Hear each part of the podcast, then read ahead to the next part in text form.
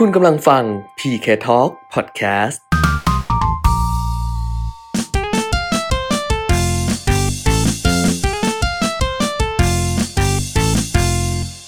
วัสดีค่ะ คุณผู้ฟังทาง PK Talk Podcast นะคะ พบกันอีกครั้งหนึ่งกับเงินทองต้องรู้ภาคพิเศษค่ะ วันนี้เราเจอกันเนี่ยเป็นครั้งที่ 2 นะคะ ตอนที่ 2สำหรับซีรีส์ The Curse of Cash ความยาวทั้งหมด 10 ตอนที่เราจัดทำขึ้นมาเป็นพิเศษนะคะ ต้องบอกอีกครั้งหนึ่งค่ะว่าสำหรับซีรีส์ The Curse of Cash เนี่ย ย้อนกลับไปเมื่อปี 2559 นะคะ คุณวีระธีรพัฒน์ซึ่งตอนนั้นเป็นผู้ดำเนินรายการเงินทองต้องรู้ได้นำหนังสือ เรื่องนี้เลยค่ะ The Curse of Cash นะคะ เขียนโดย professor Kenneth Rogoff นะคะนำมาแปลแล้วก็นำมาย่อย เพิ่มเติมเกร็ดความรู้ต่างๆ นานาในเรื่องของเงินสด หรือว่าธนบัตรวิวัฒนาการความสำคัญ แล้วก็สิ่งที่มันค่อยๆหายไปจากเงินสดคือเขามองจุด ประสงค์สำคัญของหนังสือเล่มนี้เนี่ยมองว่าไอตัวเงินสดหรือว่าเงินกระดาษเนี่ยค่ะ ที่เราเรียกว่าธนบัตรเนี่ยมันเป็นปัญหาคือเป็นหัวใจสำคัญของปัญหาหลายประการด้วยกัน คุณรักก็หยิบเรื่องนี้นะคะ มาแปลในรายการเงินทองต้องรู้ในช่วงปลายปี 2559 คุยไปคุยมาทั้งหมดนะมี 10 ตอนด้วยกันค่ะ ซึ่งดิฉันเห็นว่าเออมันผ่านไปช่วงหนึ่งแล้ว เรานำกลับมาเสนอให้กับคุณผู้ฟังทาง PK Talk พอดแคสต์ได้ติดตามกันเนี่ยก็น่าสนใจไม่ใช่น้อย เรานำมาทำเป็นซีรีส์ความยาว 10 ตอนด้วยกันนะคะ แล้วจะนำเสนอทุกๆวันศุกร์ค่ะ เริ่มตั้งแต่ศุกร์ที่แล้วซึ่งเป็นตอนที่ 1 และวันนี้จะเป็นตอนที่ 2 ของซีรีส์ The Curse of Cash นะคะ พร้อมกันแล้วนะ ไปติดตามตอนที่ 2 กันได้เลยค่ะ เดี๋ยวก่อนจะเล่าสู่กันฟังเนี่ย ผมขอบอกก่อนว่า หนังสือเล่มนี้ The Curse of Cash เขียนโดย Professor Kenneth Rogoff เนี่ยนะครับ คือหนังสือเนี่ยมีทั้งหมด ถ้าพูดถึงบทนะคุณขวัญชนก มีทั้งหมดเนี่ยสิบสี่บทสิบสี่บทสิบสี่ chapter แต่ในสิบสี่ chapter เนี่ยเขาจะแบ่งออกเป็นเป็นสามพาร์ท เป็นสามแบ่งออกเป็นสามส่วนใหญ่ๆนะส่วนที่หนึ่งเนี่ย จะเป็นเรื่องด้านมืดของเงินกระดาษนะจะอยู่ในบทที่สองบทที่สามบทที่สี่บทที่ห้าบทที่หกบทที่เจ็ดอันนี้ก็จะเป็นทั้งปูมประวัติศาสตร์ คือเขาเริ่มต้นด้วยเรื่องของเรียนเลยวันชนกก่อน ซึ่งอันเนี้ยเดี๋ยวผมจะดูอีกทีว่าตั้งแต่บทที่สองสามสี่ห้าหกเจ็ดซึ่งเป็นเฟดซึ่งเป็นเป็นตอนแรกของเรื่องเนี่ยผมจะจะยาวสั้นยังไงในแต่ละบทเนี่ย แต่ผมจะไล่ไปทีละบทไล่ไปทีละ chapter เลยถ้าเกิด chapter นี้ดีก็พูดยาว chapter นี้ไม่ไม่มีอะไรเกี่ยวข้องกับเรามากก็พูดสั้นอะไรอย่างเงี้ยค่ะค่ะพาร์ทที่สอง จะเป็นเรื่องที่เป็นสมัยใหม่หน่อยก็คือเรื่องของอัตราดอกเบี้ยแบบติดลบ ค่ะ negative interest rate อันนี้จะเป็นบทที่แปดบทที่เก้าบทที่สิบบทที่สิบเอ็ดบทที่สิบสองคือเขาจะดูความเชื่อมโยงระหว่าง negative interest rate กับสิ่งที่เขาเสนอให้ลดการใช้ใช้เงินสด หรือลดการใช้ paper money ลงมาเนี่ยมันจะโยงกันยังไงแล้วภาคสามภาคสามเนี่ย มันจะเป็นเรื่องของปัจจุบันมาก ๆเลย นะเกี่ยวกับเรื่องในแวดวงเงินระหว่างประเทศ แล้วก็เรื่องที่เราจะต้องเริ่มเรียนรู้กันใน digital currency ของชนกนะไอไออะไรนะเงินตราแบบที่มันเป็นระบบดิจิตอล อันเนี้ยมันจะมีสองบทนะนั้นหนังสือเล่มนี้มีทั้งหมดสิบสี่ chapter แบ่งออกเป็นสามภาค ส่วนที่เราจะพูดวันนี้เป็นบทที่หนึ่งนะอันนี้จะได้รู้ว่า เออ ถ้าเกิดผมพูดไม่หมดจะได้รู้ว่าจะดูไปไปถึงไหนทั้งหมดมีเท่าไหร่แต่ว่าเราอาจจะพูดไม่ได้หมดใช่นะคะคืออันนี้คล้ายๆกับว่าเป็นการนำเรื่องซึ่งปกติเนี่ย ผมก็คิดว่า introduction ของหนังสือเนี่ยปกติบางทีเขาก็ไม่ได้ไว้ใน chapter นะ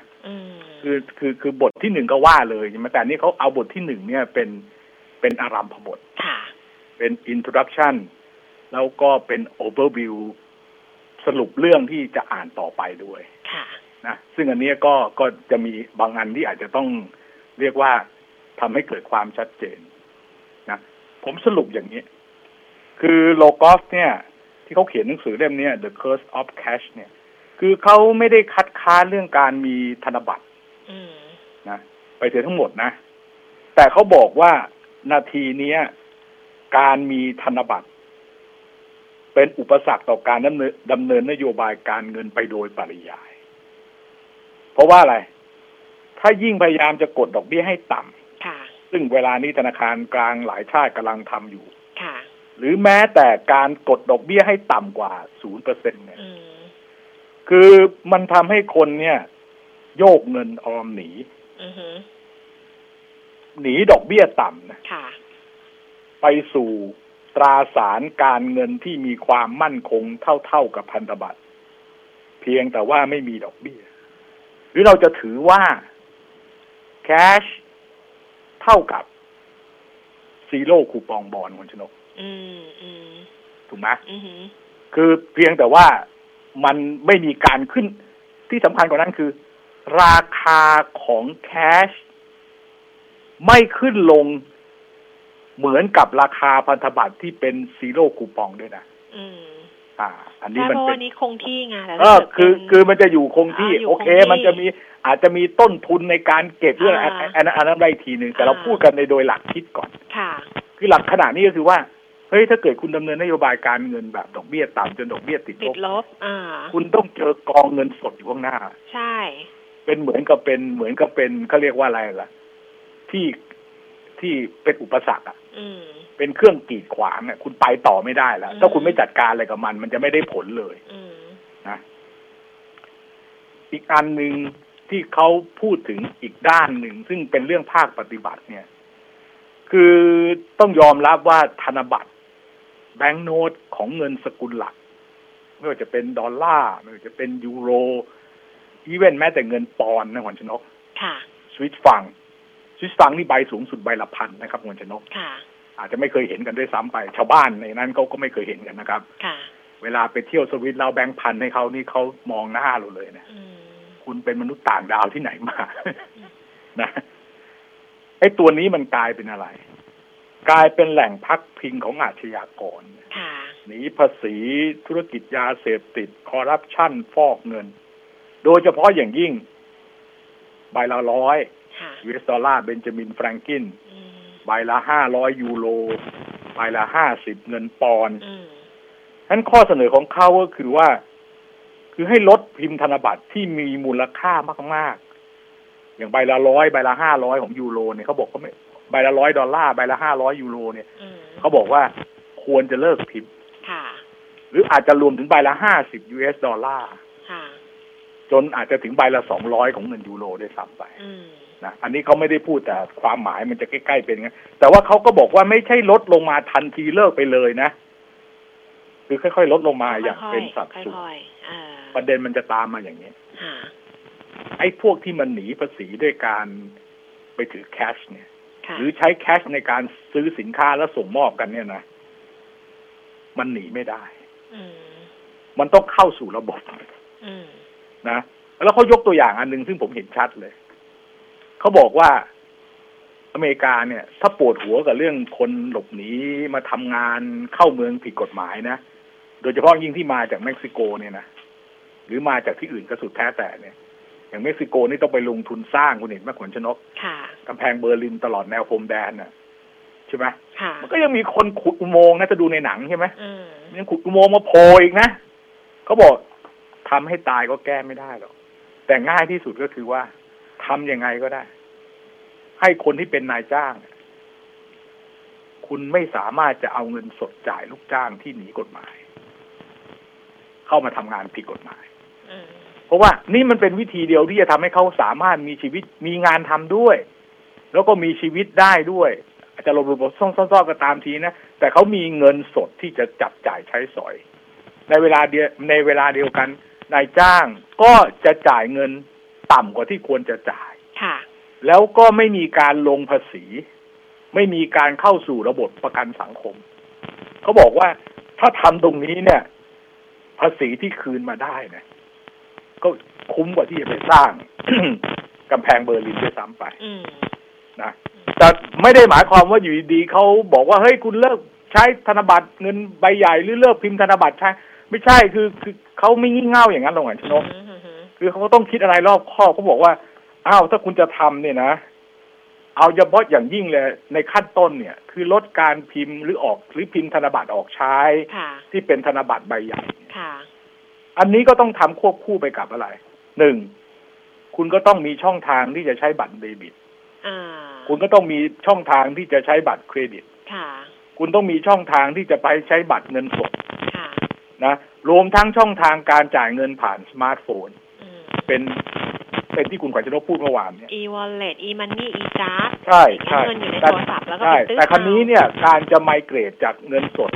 ที่เป็นธนบัตรหรือธนบัตรใบใหญ่ ไปสู่การใช้เงินน้อยลงน้อยลงอย่างเงี้ยเขาบอกว่ามันต้องเรียนรู้จากคนที่เขากำลังทำอยู่เพราะไม่มีงานวิจัยครับหมอชนกนะไม่มีงานวิจัยที่ทำมาแล้วก็จะไปตอบโจทย์ได้ซึ่งบางครั้งอาจจะผิดก็ได้งานวิจัย อาจจะทำออกมาแล้วมันไม่จริงกับสิ่งที่มันเกิดขึ้นก็ได้เนี่ยเขาบอกอันนี้คุณต้องไปดูว่า เวลาเขาทำหรือเริ่มต้นค่อยเป็นค่อยไปมีเป้าหมายสิบปีสิบห้าปี อย่างที่กำลังเกิดขึ้นอย่างเป็นรูปธรรมที่สุดคือสวีเดน เนี่ย คุณต้องไปดูของเขาว่าเขาในท้ายที่สุดเนี่ยเขาลดลงไปได้แค่ไหนแล้วลดไปแล้วเนี่ยมันกระทบกับกิจกรรมในระบบเศรษฐกิจในการแลกเปลี่ยนสินค้าและบริการอะไรหรือเปล่ากระทบกับการผลิตกระทบกับการจ้างงาน คุณต้องไปดูอีกทีนึงนะข้อมูลดิบที่น่าสนใจ ผมก็เพิ่งรู้นะ ณนะสิ้นปีที่แล้วสองพันสิบห้าเนี่ย โรงพิมพ์ธนบัตรของธนาคารกลางสหรัฐพิมพ์ธนบัตรออกหมุนเวียน เหมือนกับที่เรามีธนบัตรหมุนเวียนของเราเนี่ยนะแบงก์บาทของเราอะที่แบงก์ที่ที่โรงพิมพ์ธนบัตรธนาคารประเทศไทยพิมพ์ออกมาเนี่ยต้องบอกคุณขวัญชนกว่าไม่มากหรือมากก็ไม่รู้นะ หนึ่งจุดสามสี่ล้านล้านเหรียญดอลลาร์สหรัฐหนึ่งจุดสามสามสี่ล้านล้านเหรียญดอลลาร์สหรัฐ1.34 trillion ดอลลาร์ นี่คือปี2015นี่ตัวเลขล่าสุดละค่ะซึ่งก็ต้องเอาไปเทียบกับ GDP อะทางขวัญชนกค่ะ เออ หรือเอาไปเทียบกับยอดเงินฝากทั้งหมดในระบบ ก็สุดแท้แต่ที่ผมไม่มีเวลาตามไปดูให้เพราะว่าประเด็นมันอยู่ตรงนี้ เขาคำนวณออกมาเสร็จเลย ว่าถ้าพิมพ์ธนบัตรออกมาจำนวนเนี้ยเท่ากับว่าคนอเมริกันเนี่ย ถือเงินสดเป็น US ดอลลาร์เนี่ย เฉลี่ยคนละ 4,200 ดอลลาร์แล้วน่าสนใจไปกว่านั้นอีก ร้อยละแปดที่อันนี้เหมือนกับบ้านเรานะร้อยละแปดสิบของมูลค่าธนบัตรที่หมุนเวียนออกใช้เนี่ยจำนวนฉบับอะ ที่คูณด้วยคูณด้วยราคาที่ธนบัตรเนี่ย ออกมาแล้วเนี่ย คิดเป็นร้อยละแปดสิบเนี่ย คือใบละร้อยดอลลาร์ก็คือใบใหญ่ ใบใหญ่สุด ก็คือใบใหญ่สุดเบนจามินแฟรงกินค่ะ ของเราก็เหมือนกันคุณชนกใช่ใช่ดิฉันเคยใบละพันของเราเนี่ย พิมพ์น้อยกว่าก็จริงแต่คูณจำนวนที่พิมพ์กับราคาหน้าธนบัตรแล้วเนี่ยมันคิดเป็นสัดส่วนที่สูงที่สุด เป็นมูลค่าที่สูงที่สุด ใบเล็กพิมพ์ร้อยใบกับใบใหญ่พิมพ์สิบใบเนี่ยอาจจะเท่ากันอะไรอย่างเงี้ยดิฉันมีตัวเลขกรกฎาห้าเก้าเนี่ย ซึ่งมีมีมีธนบัตรที่หมุนเวียนเนี่ยหนึ่งล้านสี่แสนสี่หมื่นสามพันหนึ่งร้อยห้าสิบสามล้านบาทก็คือหนึ่งจุดสี่เอ้ยหนึ่งพันหนึ่งพันสี่ร้อยสี่สิบสามล้านบาทใช่ไหมหรือเท่าไหร่นั่นแหละหนึ่งจุดสี่ล้านล้านบาทหนึ่งจุดสี่ล้านล้านแต่เป็นเขาหนึ่งจุดสี่ล้านล้านเหรียญของเราหนึ่งจุดสี่ล้านล้านบาท ซึ่งเป็นแบงค์พันเนี่ยหนึ่งหนึ่งล้านสองแสนเก้าหมื่นสี่พันแปดร้อยห้าสิบสามล้านบาท คือมากที่สุด แล้วก็แบงค์ห้าร้อยเนี่ยหนึ่งแสนเองนะคะหนึ่งแสนเจ็ดหมื่นสองพันแบงค์ร้อยเนี่ยหนึ่งแสนสองหมื่นเก้าพันแบงค์ห้าสิบเนี่ยสองหมื่น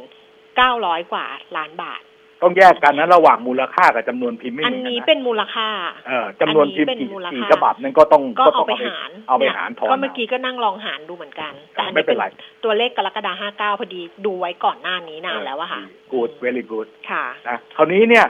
ก็เลยกลายเป็นแปดสิบเปอร์เซ็นของธนบัตรเนี่ย มันก็อยู่ที่แบงก์ใหญ่ก็คือใบใบละร้อยเหรียญ เออใบละร้อยเหรียญของอเมริกาของเราก็ก็ดูจากตัวเลขนั้นก็ประมาณแปดสิบเหมือนกัน ค่ะ ก็คือใบละพันค่ะ นะใบละพันแล้วก็ใบละห้าใบละพันกับใบละห้ารวมกันประมาณเก้าสิบเปอร์เซ็นต์ใช่ใช่ใช่เพราะแบงค์ร้อยกับแบงค์ห้าสิบนะมีนิดเดียวเท่านั้นเองโอเคเหรียญกระสามมีอยู่หกหมื่นกว่าล้านซึ่งซึ่งเหรียญกระสาบไม่เกี่ยวขวัญชนกต้องอธิบายคุณในไหนพูดมาแล้วก็ดีเหรียญกระสาบเนี่ย จะปั๊มเหรียญออกมาไล่เนี่ย จะปั๊มเหรียญออกมาได้โรงงานกษาปณ์ต้องไปเอาธนบัตรมาเก็บไว้เท่ากันอ๋อ ต้องเอามาเก็บแล้วก็ถึงจะปั๊มเหรียญออกมา ให้เท่ากันถูกต้องถูกต้องต้องเอาธนบัตรมาเก็บเท่ากับจำนวนเหรียญที่ปั๊มออกมาใช้ถ้าปั๊มน้อยก็คืนไปปั๊มมากก็เอาธนบัตรเข้ามาเพิ่มเพราะว่าจริง ๆ แล้วเขาเขาถึงไม่ดูที่เหรียญกษาปณ์เพราะเหรียญกษาปณ์เนี่ยมัน back up ด้วยธนบัตรเต็มมูลค่าเลย แล้วจำนวนต้องเท่ากันด้วยนะทีนี้เนี่ยข้อเท็จจริงก็คือว่ามันมีข้อเท็จจริงที่น่าสนใจลงไปกว่านั้นอีกว่า คนอเมริกันเองเนี่ย ไปสำรวจแล้ว ก็ไม่ได้มีใครถือเงินดอลลาร์ติดกระเป๋าเยอะแยะแล้วที่สำคัญคือที่บ้านก็ไม่มีด้วยถามว่ามีเงินดอลลาร์เก็บไว้ที่บ้านใส่ใส่ใส่อะไรใส่ฮีบใส่ไม่มี ยกเว้นคือนี่พูดถึงคนทั่วไปนะที่พูดถึงคนทั่วไปนะไม่มี ติดกระเป๋าก็อย่างมากก็ใบสองใบของชนกถ้าจะติดนะสี่พันสองร้อยเหรียญก็ไม่ได้มีก็ไม่ได้ติดกระเป๋าไม่ได้ไม่ได้มียอดคงค้างไว้อย่างนั้นเลยคำถามก็คือว่าแล้วมันไปอยู่ไหน เออแล้วเงินมันอยู่ไหน ใช่ใช่เงินเขาก็บอกมันก็ไปอยู่ในพวกนี้ไงจำนวนมากก็ไปอยู่กับพวกแก๊งยาเสพติดไปอยู่กับพวก อาชญากรค้ามนุษย์ อาชญากรพวกลักฆ่าไทยหรือที่สำคัญก็คือ นักการเมืองที่คอร์รัปชันเพราะฉะนั้นถ้าไปตรวจนักการเมืองที่คอร์รัปชันที่เก็บเงินสดไว้ที่บ้าน มันต้องเป็นใบละร้อยบ้านเราก็ต้องเป็นใบละพันซึ่งเราเคยเห็นแล้ว มีคนหนึ่งที่โดนจับเนี่ย ทางด้านอาชญากรทางเศรษฐกิจบ้านเราเนี่ย มีเงินที่บ้านพันกว่าล้านเนี่ย เป็นธนบัตรใบละพันใส่ตู้เซฟไว้แล้วก็สร้างเป็นเหมือนกับห้องมั่นคงผันนกทำบุเอาปูนโบกไว้เลยอะต้องทุบ ต้องทุบตึกไอ้ต้องทุบไอ้นั่นแล้วค่อยเข้าไปหยิบคือทำไว้เรียบเป็นแบงค์ใหม่เยี่ยมเลยนะคุณชนกใส่ถุงใส่ห่อไว้แบบบัดผูกอย่างดีเลยนะ อันนี้ต้องมีแน่นอนบ้านเราก็ต้องมีเหมือนบ้านเขาอ่าตอนนี้ ผลมันจะตามมาอย่างไรในเมื่อคนที่ทำอะไรไม่ถูกต้องแล้วใช้เงินสด เขาต้อง ไปฟอกเงินสดใช่ไหมคือจะต้องทำยังไงก็ได้ให้เงินสดของเขาเนี่ย เอามาเข้าในระบบไปซื้อทรัพย์สินไปซื้อหุ้นไปซื้อ แต่มันจะต้องเปลี่ยนจากเงินสดเข้าสู่ระบบก่อนถูกไหมถ้าเกิดว่าเราไม่ให้เขามีเงินสดเขาก็จะไม่มีช่องทางที่จะเอาเงินสดนั้นน่ะ มาฟอกใช่ไหมใช่ใช่ถูกไหมอันนี้เขาเรียกว่าเป็น reverse money laundering ครู คือมึงทำอย่างนั้นนะกูสวนกลับเลยใช่ไหมคือพวกที่ทำนักพวกที่รับจ้างทำฟอกเงินไปฟอกเงิน Virgin Island Island อะไรไปเข้าบัญชีทางนู้นแล้วก็วกกลับเข้ามาโอนเข้ามาเป็นtransaction ระหว่างประเทศเข้ามาเนี่ยมันจะไม่มีเงินสดถือเอาไปทำเลยหมดเลยถ้ามันจะทำได้มันต้องมีเงินสด มันต้องมีเงินสดหรือมีเงินสดที่จะเข้ามาทำนะ เพราะฉะนั้นมันก็จะทำให้เกิดรายการที่เรียกว่า ทวนกระแส คือการปราบปรามการฟอกเงินมันก็มีสองอย่างใช่ไหมค่ะ คุณมีเงินสด ค่ะ ผมทำยังไงไม่ให้คุณมาฟอกได้อย่างประเทศไทยใครไปฝากแบงก์เกินล้านสองล้านสามล้านก็มีการรายงานไปที่ปปงปปงก็มานั่งสุ่มเอาว่าไอ้ตัวนี้เนี่ยมึงไปสัมพันธ์กับภาษีสัมพันธ์กับรายได้ สัมพันธ์กับธุรกรรมที่มึงทำอะไรเนี่ย โยงใยมันย้ายถ่ายไปยังไงเนี่ย เฮ้ย ดูแล้วท่าทางฟอกเงินไว้ สืบต่อไปอ๋อมันเกี่ยวข้องกับยาเสพติดอะไปยึดไปยึดอะไรก็ว่ากันไปแต่ถ้าเกิดจุดเริ่มต้นไม่มีเงินสดจะจะไปซื้อขายกันอะมันอาจจะต้องเอาถั่วมาแลกเอาข้าวสารมาแลกอะไรนะคุณชนกโอ้คงไม่ขนาดนั้นใช่ไหมค่ะอ้าว อันนี้ก็คือเอจุดอจุด คือมันจะต้องไปอย่างนี้คุณชนก เห็นและเห็นแล้วว่าทำไม คือถ้าหากถ้าหากว่าคุณไม่ไม่ไม่อธิบายกันอ่าแบบว่าเป็นขั้นเป็นตอนอ่าฮะไปเป็น step step เนี่ยนะ มันไม่เข้าใจหรอกว่าเขาค่ะทำอะไรเขาคิดอะไรเขานำเสนออะไรค่ะนะอืมยังมีเวลาไหมมีอีกสักสองนาที แต่กำลังจะบอกว่าเห็นแล้วว่าทำไมถึงเป็น the curse of cash เออเห็นละ คือตอนแรกก็ยังนึกไม่ออกว่า เอาแล้วมันเป็นยังไงอย่างเงี้ย แต่อันนี่เนี้ยผมนี่ผมยังพูดไปได้แค่ยี่สิบเปอร์เซ็นต์เออคือแค่แบบตรงเนี้ยก็เห็นแล้วว่า อ๋อ มันกระบวนการหรืออะไรเนี่ยมันเป็นมันเป็นอย่างนี้ เออ คือมันเป็นอย่างนี้นี่เอง เออเออเอออ่าประมาณสองนาทีไม่ จะต่อไม่ได้แล้วเพราะไม่ที่ได้จะพูดเป็นอีกก้อนละงั้นก็ตัดตอนมันจะเป็นตรงมันจะเป็นก้อนใหญ่แล้วค่ะนี่ผมก็นั่งดูข้างๆตัวนะกูก็ฟ้องเงินเหมือนกันนะมีเงินสดอยู่เพราะว่ามีเงินสดอยู่ที่บ้าน อ้าวมีเงินสดเฮ้ยแต่ผมไม่ใช่ฟ้องเงินนะ ค่ะ ผมไปเบิกมาจากธนาคารนะ อ่า ผมไม่ใช่มีคนเอาเงินมาให้ผมแล้วผไได้ม ทำห้องมั่นคงที่เอบ้านอผมไม่ได้ทำห้องมั่นคงเอาเก็บเงินสดไว้ที่บ้านนะไม่เคยทำอย่างนั้นนะ เนี่ยดิฉันก็นึกยังไงก็ไม่รู้ เพราะว่าก่อนหน้านี้ไปเปิดเปิดดูข้อมูลของแบงก์ชาติ แล้วก็ไปไปจดตัวเลขเงินอะสดีดหมุนเวียนในระบบเศรษฐกิจ แล้วก็ดีเทียบตั้งแต่ตอนธันวาคมปี 2513 เลยนะคะ ซึ่งดี ตอนนั้นเนี่ยมีมีทั้งแบงก์บาท แบงก์สิบบาท แบงก์ยี่สิบแบงก์ห้าบาทอย่างเงี้ย แล้วก็ถึงตอนเนี้ยก็คือล่าสุดของเขาคือกรกฎาคม 59อืมก็เลยพอเทียบเคียงเห็นว่า อ๋อ จริง ๆ แล้วเนี่ยแบงค์ใหญ่จริง ๆ คือแบงค์ใหญ่จริง ๆ แล้วดูในกระเป๋าทุกคนเนี่ย ก็ไม่ได้มีแบงค์เวลาเราจะเก็บเงินไว้ที่บ้านเราจะไปเก็บแบงค์ใบละร้อยทำไมเราก็เก็บใบละพันอยู่แล้วอ่าใช่ไหมอืมเก็บแบงค์ใบละร้อยร้อยใบเท่ากับใบละพันสิบใบค่ะถูกไหมมันหนึ่งต่อสิบอะอ่าฮะถูกไหมถูกไหมอะเพราะฉะนั้นเราทิ้งค้างไว้ตรงนี้อีกครั้งนี้ครั้งไม่ไม่อย่างนี้ไม่ลืมหรอกเพราะผมเดี๋ยวผมจะมาร์กไว้ว่าได้ผม ไปถึงข้อสังเกตถึงต่าง ๆ นี่อ่ายัยังอยู่ อันนี้เรายังอยู่ใน introduction นะค่ะโอ้โห ยังไม่เข้า นี่อยู่ใน introduction และอ๋อ overview อะโอ้ผมบอกแล้วถ้าเกิดคุณจะให้ผมทำงานแบบเอาจริงเอาจัง ผมก็จะทำแบบเอาจริงเอาจัง ได้ได้งั้นงั้นรบกวนด้วยงั้นฝากคุณเวลาทำงานเอาจริงเอาจังแล้วเดี๋ยวเรากลับมาต่อกัน